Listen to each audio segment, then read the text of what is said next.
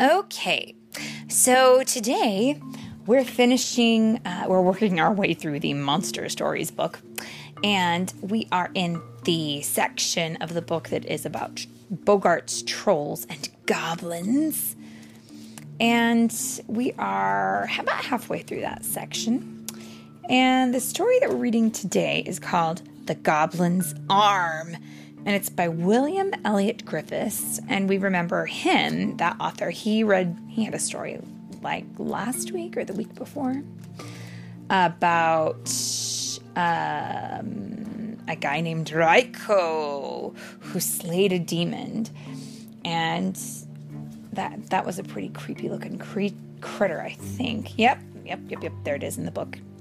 And he had a friend with him, this character Raiko, and his friend's name was Tsuna. And I believe, yep, they are going to be added again in today's story. So, The Goblin's Arm, and it's read today by Mommy and What's your name?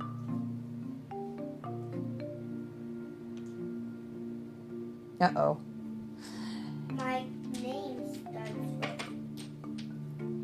His name starts with a P. Is it Peter? Parker. Peter Parker? Oh, I was.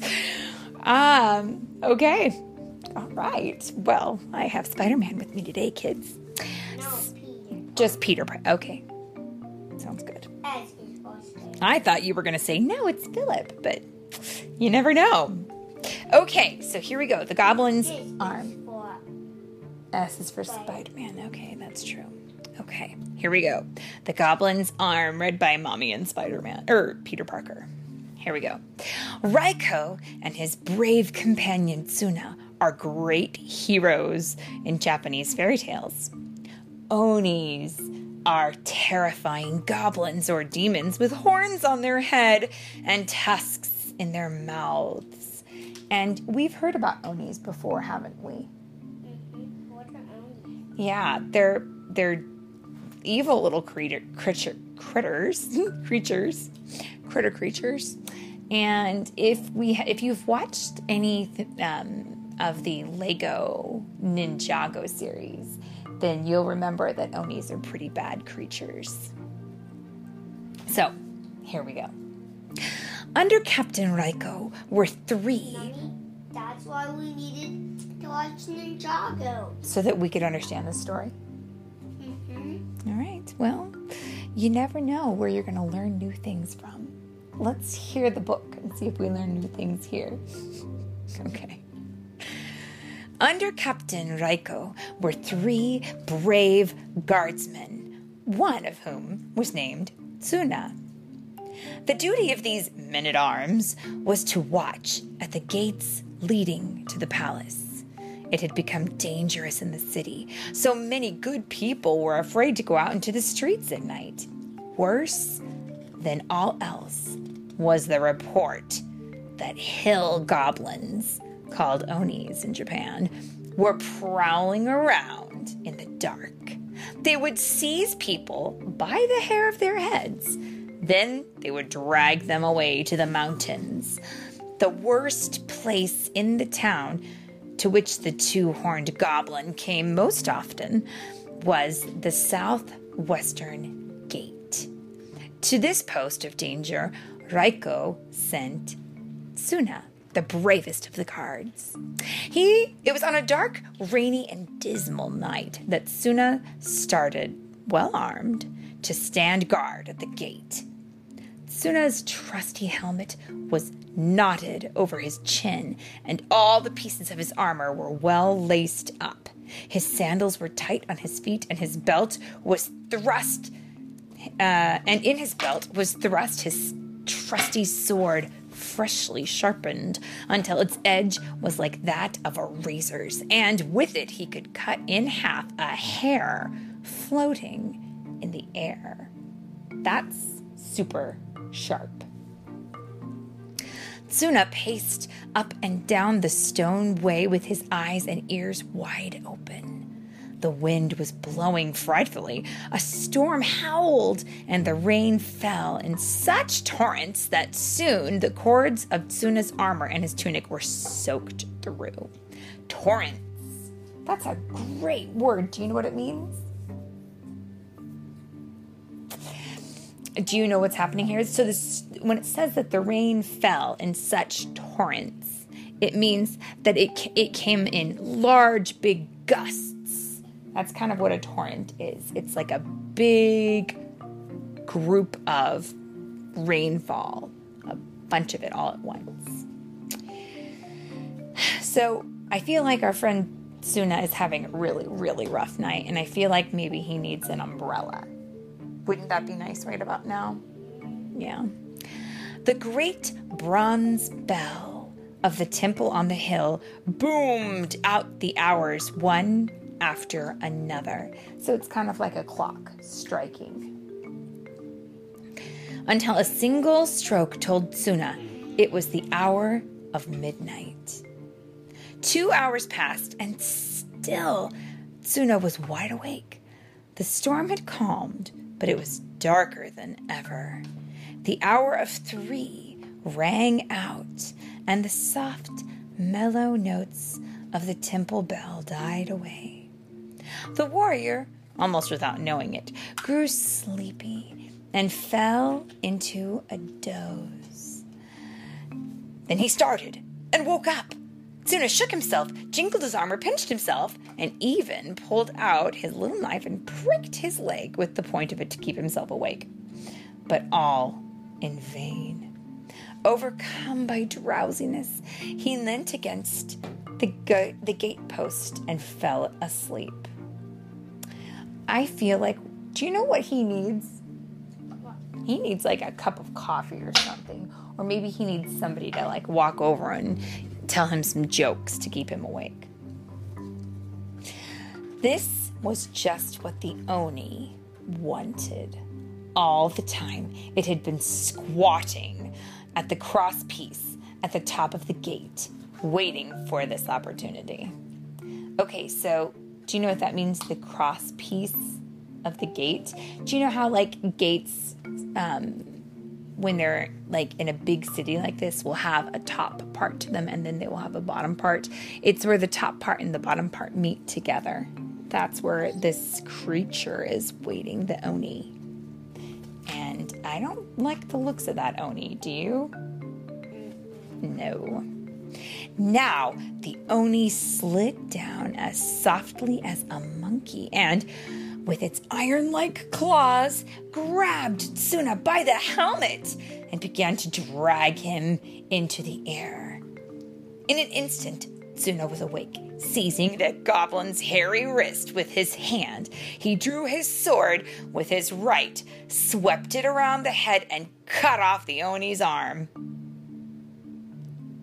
Yuck.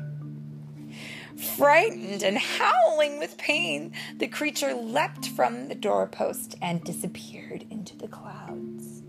That's how you defeat the unknown. The Oni? Yeah, well, let's see. Tsuna waited with drawn sword in hand, but in a few hours it was morning. The sun rose on the pagodas and the gardens and the temples of the capital city. Everything was beautiful and bright. Tsuna returned to reporting to his captain carrying the goblin's arm in triumph. Raiko examined it and praised Tsuna loudly for his bravery, then rewarded him with a silken sash.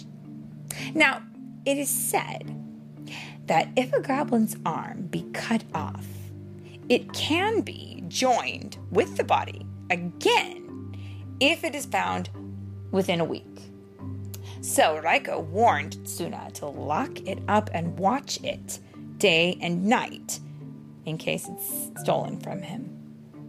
Oh, I have a question for you now.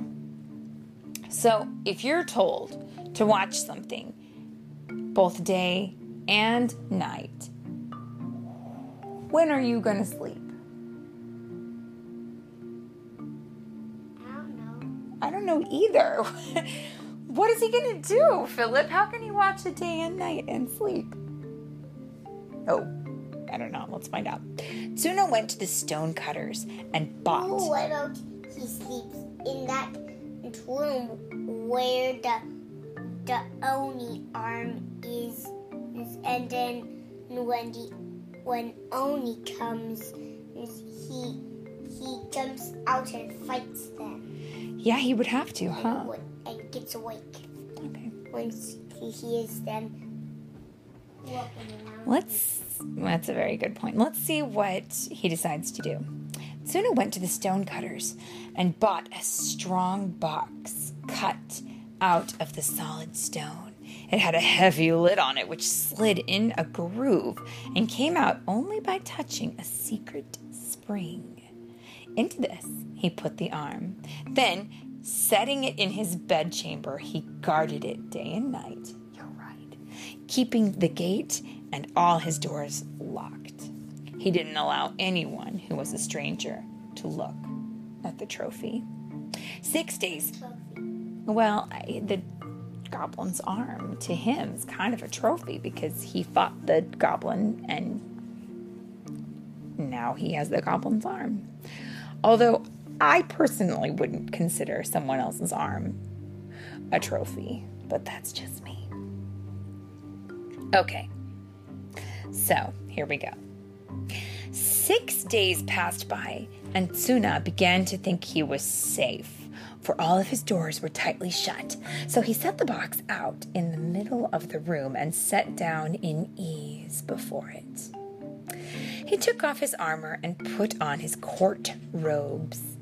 During the evening, but rather late, there was a feeble knock, like that of an old woman, at the gate outside. Tsuna cried out, Who's there?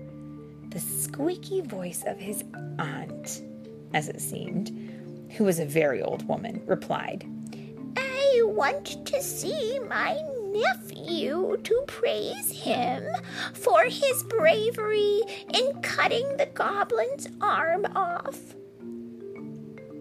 So Tsuna let her in and carefully locked the door behind her. Was that smart? Doggone it, Tsuna. Why didn't you just wait for another day? Oh boy. Here we go. Tsuna helped her into the room where she sat down on the mats in front of the box, very close to it. Then she grew talkative and praised Tsuna until he felt very proud. All the time, the old woman's left shoulder was covered with her dress, while her right hand was out. Finally, she begged to be allowed to see the arm. Tsuna at first politely refused, but she urged until he slid back the stone lid just a little. Uh oh, Philip. This is my arm! Cried the old woman, turning into a goblin and dragging it out of the casket. The goblin flew up to the ceiling and was out through the roof in the twinkling of an eye. Tsuna rushed out of the house to shoot at it with an arrow, but he could just see the goblin fly off in the clouds, grinning horribly. As he watched, he saw the cut off arm join again with the body, and the goblin shook both fists at him in victory. Well, I guess I didn't know that tr- goblins could transform, but I guess Onis can turn themselves into other things, I guess, huh? That's how that works. And I think we've learned an important lesson here, right? Yeah. I think we learned a lesson about how you should not allow people to praise you until your job's all done, right? He got a little too excited about how brave and smart he was, and it did not end well for him. Pride goeth before the fall. Very good. And that is the end.